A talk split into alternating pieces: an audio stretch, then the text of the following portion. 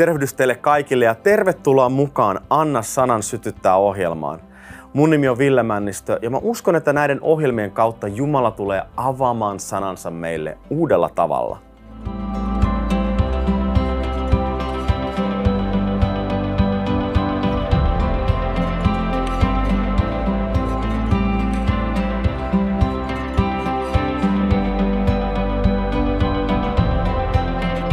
Tervetuloa mukaan. Me ollaan alettu puhumaan pyhästä hengestä ja siitä, että hän on se voima meidän elämässä. Me kaikki tarvitaan Jumalan voimaa. Kukaan ei pärjää ilman pyhää henkeä.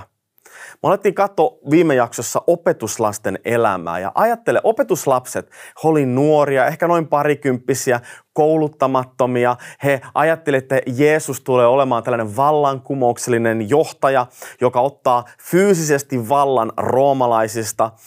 He oli riidanhakuisia, kamppaili asemasta ja vallasta.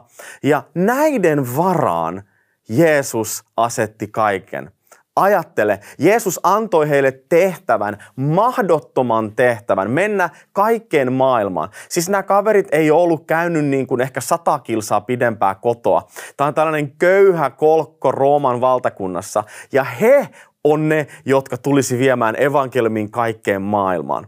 Miten Jeesus pystyy ajattelemaan näin? Miten hän pystyy laittaa kaikki niin kuin yhden kortin varaa? No tietenkin sen takia, että hän tiesi, että pyhä henki tulisi. Jeesus puhui opetuslapsille, että hän tulisi lähettämään jonkun toisen, puolustajan, pyhän hengen. Ja pyhän hengen kautta ja sen voiman kautta kaikki olisi mahdollista. Yhtä lailla kuin opetuslapset tarvi pyhää henkeä siihen tehtävään, mikä, minkä Jeesus halusi heille antaa, samalla tavalla me tarvitaan pyhää henkeä meidän elämässä. Ja mä haluan jatkaa tästä tänään. Ajattele, kun Pietari yhdessä niiden 120 kanssa oli helluntaina siellä yläsalissa, ne oli epävarmoja, ne oli peloissaan, ne, he ajattelivat, että he on vaarassa ja he oli lukkojen takana siellä. He kuitenkin oli yhdessä. He rukoili yhdessä, he oli tullut yhteen. Ja tämä on hirveän tärkeää myös meille, että kun me olemme pelossa tai vaarassa tai epätoivossa, toivottomassa tilassa, että me ei lähetä pois Kristuksen yhteydestä. Me ei lähetä pois siitä Kristusruumin yhteydestä, meidän siskojen ja veljen yhteydestä. Jumala haluaa tuoda meidät yhteen ja kun hän saa meidät yhteen, niin kaikki on mahdollista. Monia asioita voi tapahtua. No nyt he on sitten siellä yläsalissa ja he ylistää ja rukoilee, niin yhtäkkiä pyhä henki tulee. Niin kuin iso tai voimakas tuuli tulee sinne ja tulen lieska, joka jakantuu kaikkien päälle. Ja mielenkiintoista on se, että kun he täyttyy pyhällä hengellä, he täyttyy voimalla ja rohkeudella. He oli ollut siellä lukkojen takana piilossa, sipi, sipi, sipi hiljaa, mutta yhtäkkiä lukot pois, ovet auki ja he lähti ulos sieltä salista. He, he oli niin äänekkäitä, että naapurit ja naapurustakin heräs ja tuli katsoa sinne, että mitä täällä oikein tapahtuu. Ja tämä on tämä, mitä pyhä henki tekee myös meidän elämässä. Pyhä henki ei ole tarkoitettu jonkun pienen piirin sisäpiirijutuksi jonkun jossakin seurakunnan sisätiloissa. Ei, vaan kun pyhä henki täyttää meidät, hän täyttää meidät rohkeudella ja voimalla ja hän haluaa, että me astumme ulos, että me mennään ihmisten keskelle. Me tullaan tähän maailmaan viemään sitä evankelimia, sitä hyvää uutista Jeesuksesta, Kristuksesta kaikkialle ja kaikille ihmisille. Nyt kun he tuli sitten sieltä ulos, he oli täyttynyt pyhällä hengellä. Ja, ja, ja erityisesti Pietari on ollut hyvä esimerkki. Pietari, joka oli täynnä itseään ensin, teki kaiken omassa voimassaan ja kuitenkin täysin murskaantui silloin, kun hän petti Jeesuksen. Hän uhos kovasti Jeesukselle viimeisellä ehto, ehtoollisella, että vaikka kaikki muut jättäisi, niin minä en jätä. Minä vaikka kuolen sinun kanssasi. Ja Jeesus vastasi Pietarille ja sanoi, että ennen kuin kukko kolmesti laulaa, sinä minut kolmesti. Anteeksi, ennen kuin kukko laulaa, sinä minut kolmesti petät.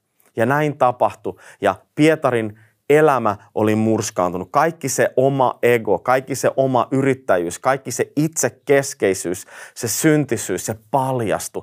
Paljastui se, että kuinka heikko ihminen hän todella oli. Mutta Jumala eheytti kaiken. Jumala, Jeesus antoi kaiken anteeksi. Ja nyt me voidaankin helposti nähdä Pietari ennen helluntaita ja Pietari helluntain jälkeen. Ihan eri kaveri.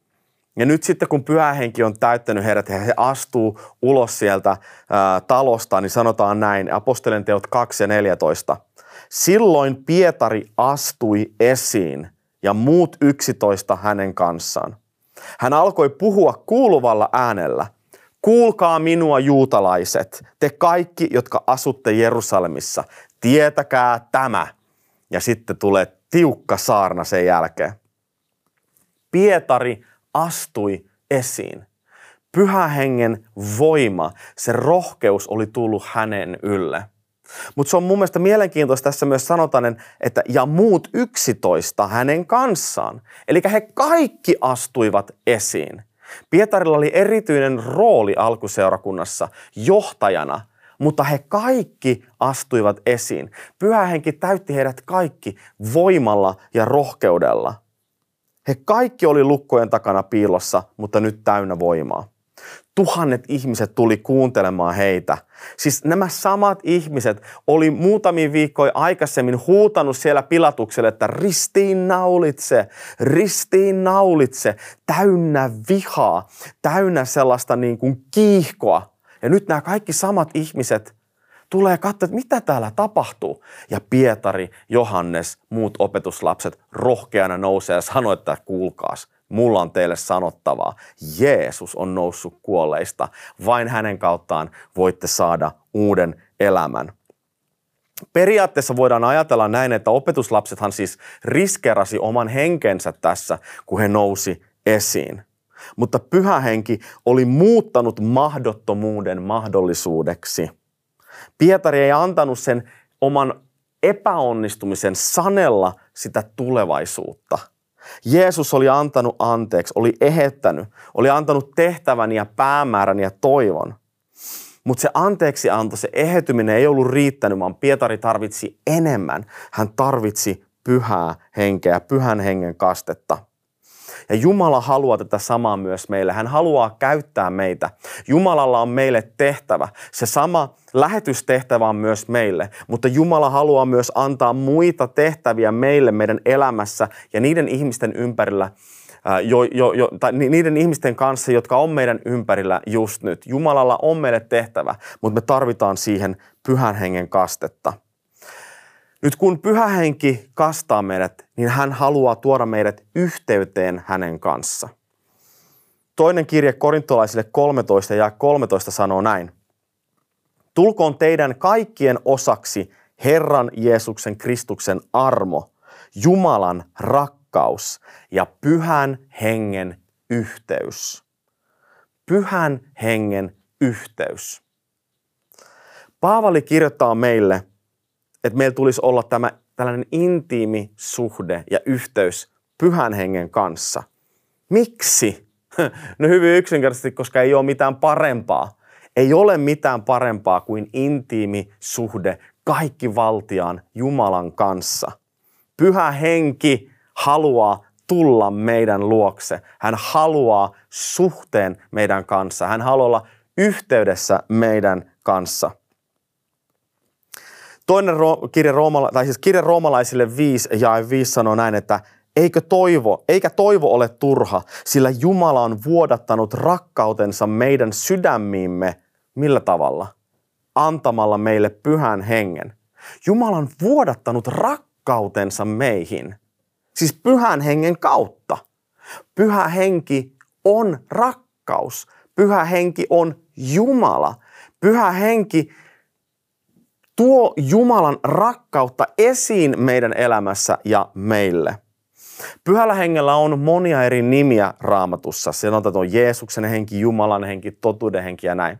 Mutta nyt kun Jeesus ähm, esitteli pyhän hengen opetuslapsille ensimmäistä kertaa, hän sanoi näin, Johannes 14.16, että Jeesus sanoi, että minä käännyn isän puoleen ja hän antaa teille toisen puolustajan, joka on kanssanne ikuisesti. Jeesus kuvaa pyhähenkeä puolustajana. Tämä sana puolustaja on kreikaksi parakleettos. Ja tämä voidaan kääntää monella eri tavalla. Ja sillä on monta erilaista merkitystä. Suora käännös parakleettos-sanasta voisi olla, että joku, joka seisoo vierellä ja auttaa. Joku, joka seisoo vierellä ja auttaa. Ja tämä on pyhä henki meille. Hän on meidän puolustaja. Hän on meidän auttaja. Hän ei koskaan jätä. Jeesus sanoi, että hän on meidän kanssamme ikuisesti. Ajattele, Jumala itse on meidän kanssa.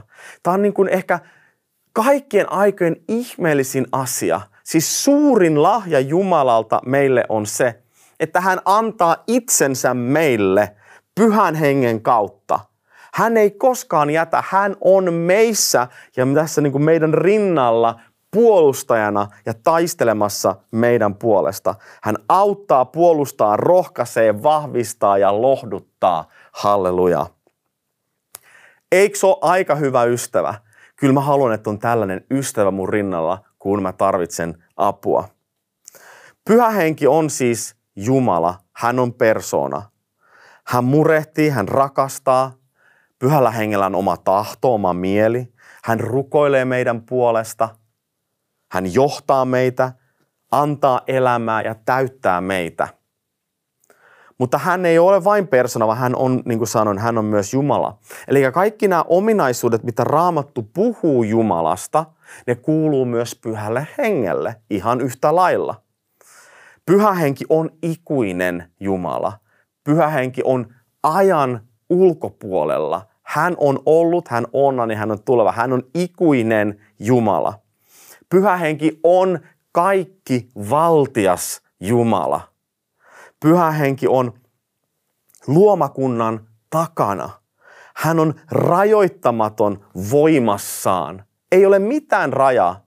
Ajattele, ei ole mitään rajaa pyhän hengen voimalle. Ei mikään asia tässä maailmassa on niin suuri. Ei mikään voi estää pyhän hengen voiman ilmestymistä. Hän on rajoittamaton.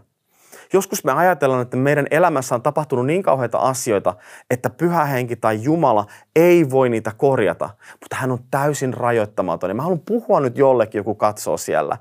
Pyhä henki on rajoittamaton voimassaan. Vaikka sun tilanne tällä hetkellä on vaikea, vaikka tuntuu siltä, että mikään ei voi tätä tilannetta korjata tai ei voi tehdä tälle asialle mitään, niin rakas ystävä, pyhä henki on sun kanssa. Pyhälle hengelle kaikki on mahdollista. Hän on rajoittamaton voimassaan. Amen. Pyhä henki on myös kaikki tietävä. Ei ole mitään. Raamattu puhuu, että hän tietää jopa syvät salaisuudet Jumalasta. Jumalan syvät salaisuudet. Hän on kaikki tietävä. Pyhä henki on myös kaikkialla läsnä oleva. Siis sinä ja minä, me, me ollaan ajassa. Meillä on Jumala luonut meille ajan. Tässä on meidän aika. Tässä mä synnyn, tässä mä kuolen ja nyt mä oon täällä mun ajassa, toivottavasti lähempänä täällä syntymää kuin kuolemaa. Ja me ollaan kiinni ja jumissa tässä. Mutta Jumala on, pyhähenki on kaikkialla läsnä oleva. Se tarkoittaa sitä, että hän ei ole rajoittunut tähän aikaan, vaan hän on kaikkialla läsnä oleva. Tarkoittaa sitä, että pyhähenki on just nyt kaikkialla samaan aikaan paikalla. Tarkoittaa sitä, että just nyt, niin kuin tällä sekunnilla, pyhähenki on mun syntymässä, pyhähenki on mun kuolemassa ja pyhä henki on mun kanssa tänään täällä. Hän on kaikkialla samaan aikaa. Se tarkoittaa silloin sitä, että pyhä henki on jo mun huomisessa, mun ensi vuodessa – sitten mä kysynkin, että mitä me sitten pelätään? Miksi me pelätään huomista?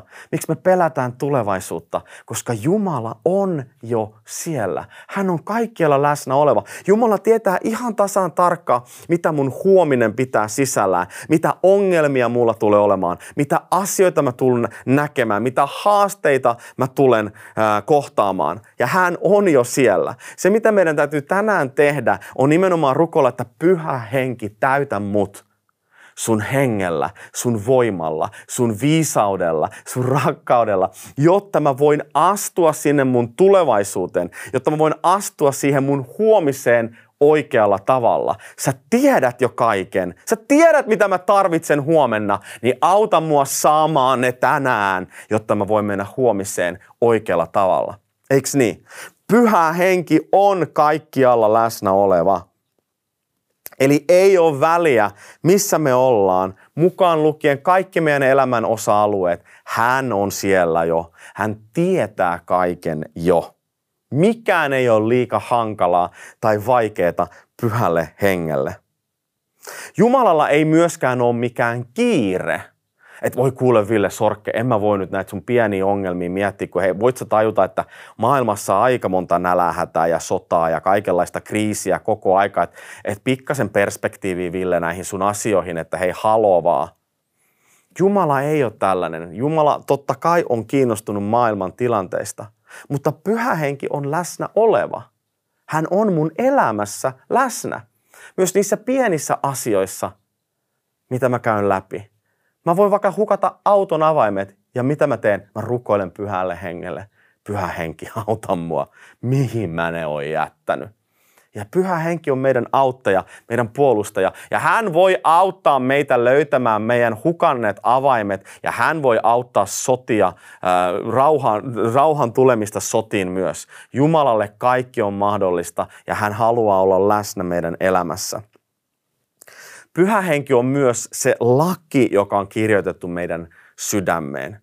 Laki kuvastaa Jumalan tahtoa, sitä Jumalan suunnitelmaa, sitä mikä on oikein ja mikä on väärin. Laki kuvastaa tietä Jumalan luokse, koska Jumala on pyhä, Jumala on vanhurskas, synti ja ää, synti ei voi tulla Jumalan luokse. Ja nyt laki kuvastaa sitä, että mikä on se synti. Tämä on synti, tämä ei ole syntiä. Ja nyt kun ei ole syntiä, niin sä voit tulla lähemmäksi Jumalaa. Sä voit tulla Jumalan luokse. Eli laki kuvaa sitä tietä Jumalan luokse.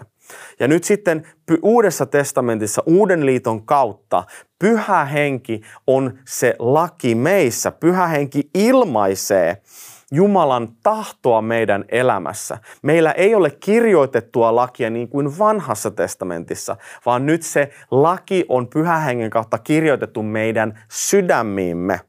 Ja jos me ajatellaan tätä lakia ja pyhää henkeä ja niiden samankaltaisuutta, niin aika mielenkiintoista on se, että laki tuli Siinain vuorella vanhassa testamentissa israelaisille. Pyhä henki taas tuli ylähuoneessa. Laki annettiin 50 päivää Egyptistä lähdön jälkeen. Pyhä henki tuli 50 päivää Jeesuksen ylösnousemuksen jälkeen. Laki yhdisti ihmiset, yhdisti israelaiset kansaksi ja siihen liittoon, jonka Jumala, jonka Jumala oli tehnyt heidän puolesta. Pyhä henki taas perusti seurakunnan, antoi yhteyden toistemme kanssa Kristusruumiissa. Laki oli se kansan, israelaisen kansan perustus. Pyhä hengen johdatus on taas seurakunnan perustus. Laki piti tulkita ja soveltaa jokapäiväisen elämään pappien avulla. Pyhä henki haluaa taas luoda suhteen meidän kanssa, jotta me ymmärrettäisiin Jumalan tahto. Me ollaan kaikki Jumalan pappeja yhdessä pyhän kanssa. Ja nyt Jumala käyttää meitä kaikkia, meidän kaikkien palvelulahjoja toisiamme varten. Eli pyhä henki tekee sitä syvää työtä meissä. Pyhä henki on laki meidän sydämessä.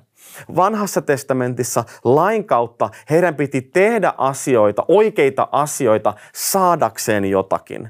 Saadakseen sen vanhurskauden, eli sen oikean aseman Jumalan edessä. Nyt taas uusi Uudessa testamentissa pyhä henki on toisin päin. Me ei tehdä asioita, jotta me saataisiin jotain, vaan koska me olemme jo jotakin, koska meillä on se vanhurskas asema Jumalan edessä, niin me toimimme oikein. Ja tämä on se työ, mitä pyhä henki tekee. Kun me aletaan seuraamaan Jeesusta, kun me tullaan uskoon, me uudesti synnytään, niin me saadaan se vanhurskauden lahja. Vanhurskauden lahja, se asema Kristuksessa – vaikka me ollaan syntisiä ja me tehdään syntiä tässä maailmassa, niin silti Jumala näkee meidät Jeesuksen veren läpi. Hän näkee meidät Jeesuksen veren kautta. Ja sen takia me voidaan tulla Jumalan eteen täysin puhtaina ja vilpittömästi. Ihan niin kuin ei olisi mitään syntiä meissä. Me voidaan tulla Jumalan eteen. Ja nyt koska meillä on tämä vanhurskauden lahja, pyhä henki alkaa toimia meissä. Hei Ville, tämä on väärin, tämä on oikein, enemmän tätä, vähemmän tätä. Ja hän alkaa muokkaa, Ville, tämä on Jumalan tahto sun elämässä, tämä on Jumalan tahto sun elämässä, tämä on Jumalan tahto sun elämässä, teen näin, teen näin. Ja hän toimii meidän elämässä ja vie meitä eteenpäin ja eteenpäin.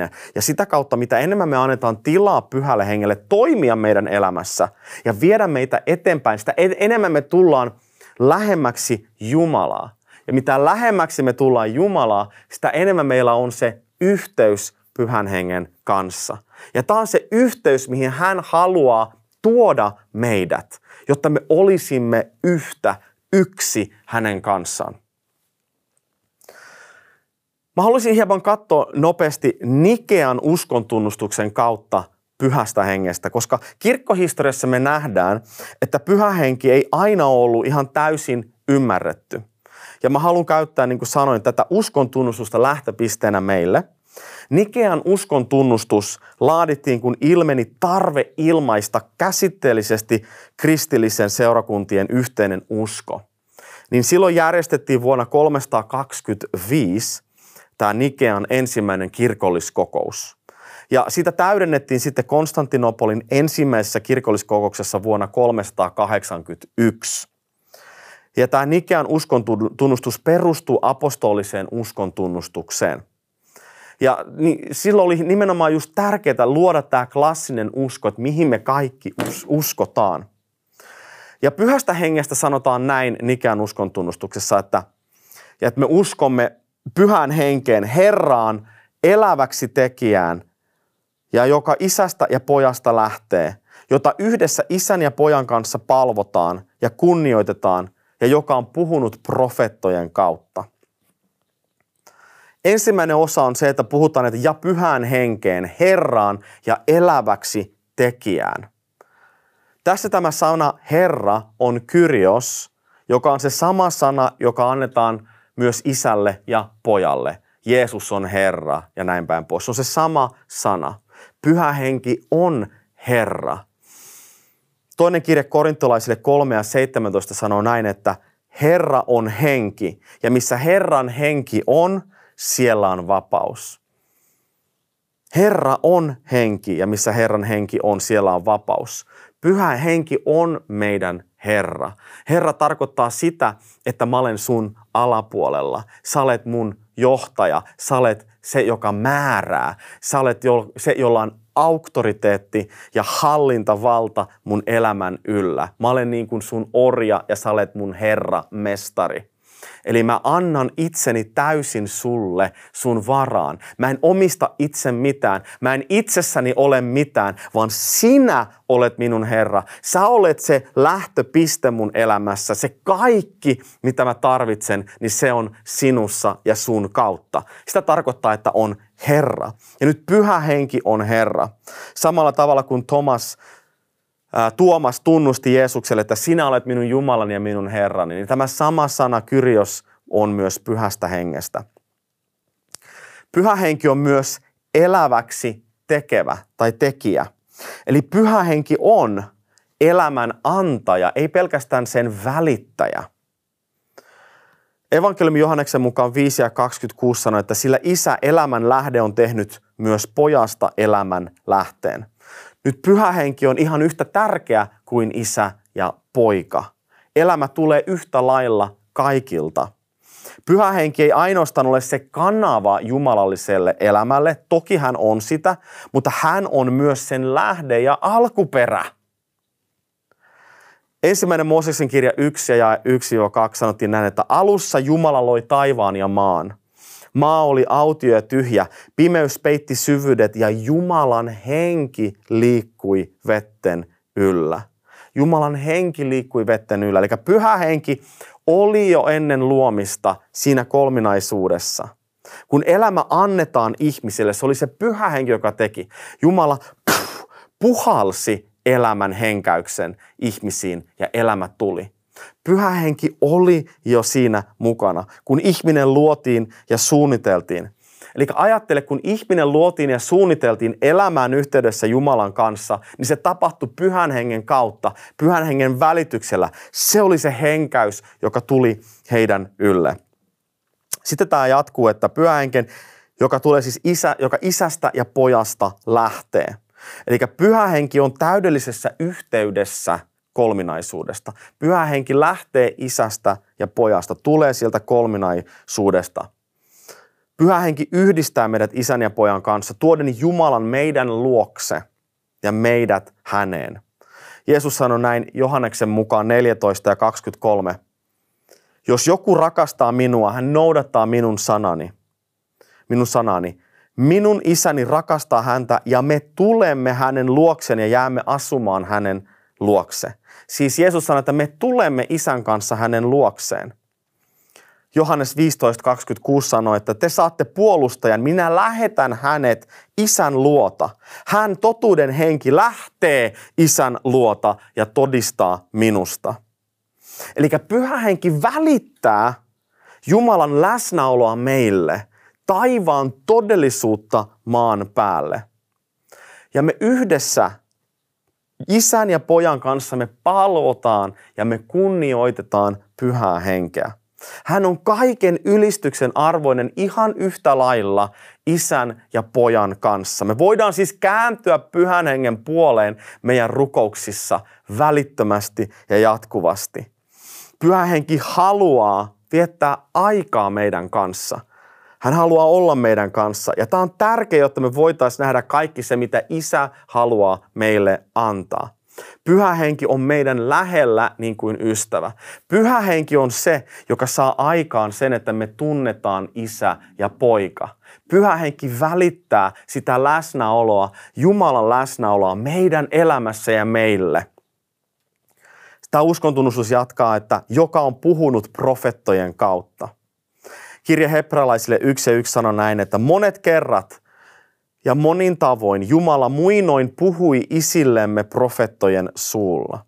Eli pyhä henki on puhunut läpi historian.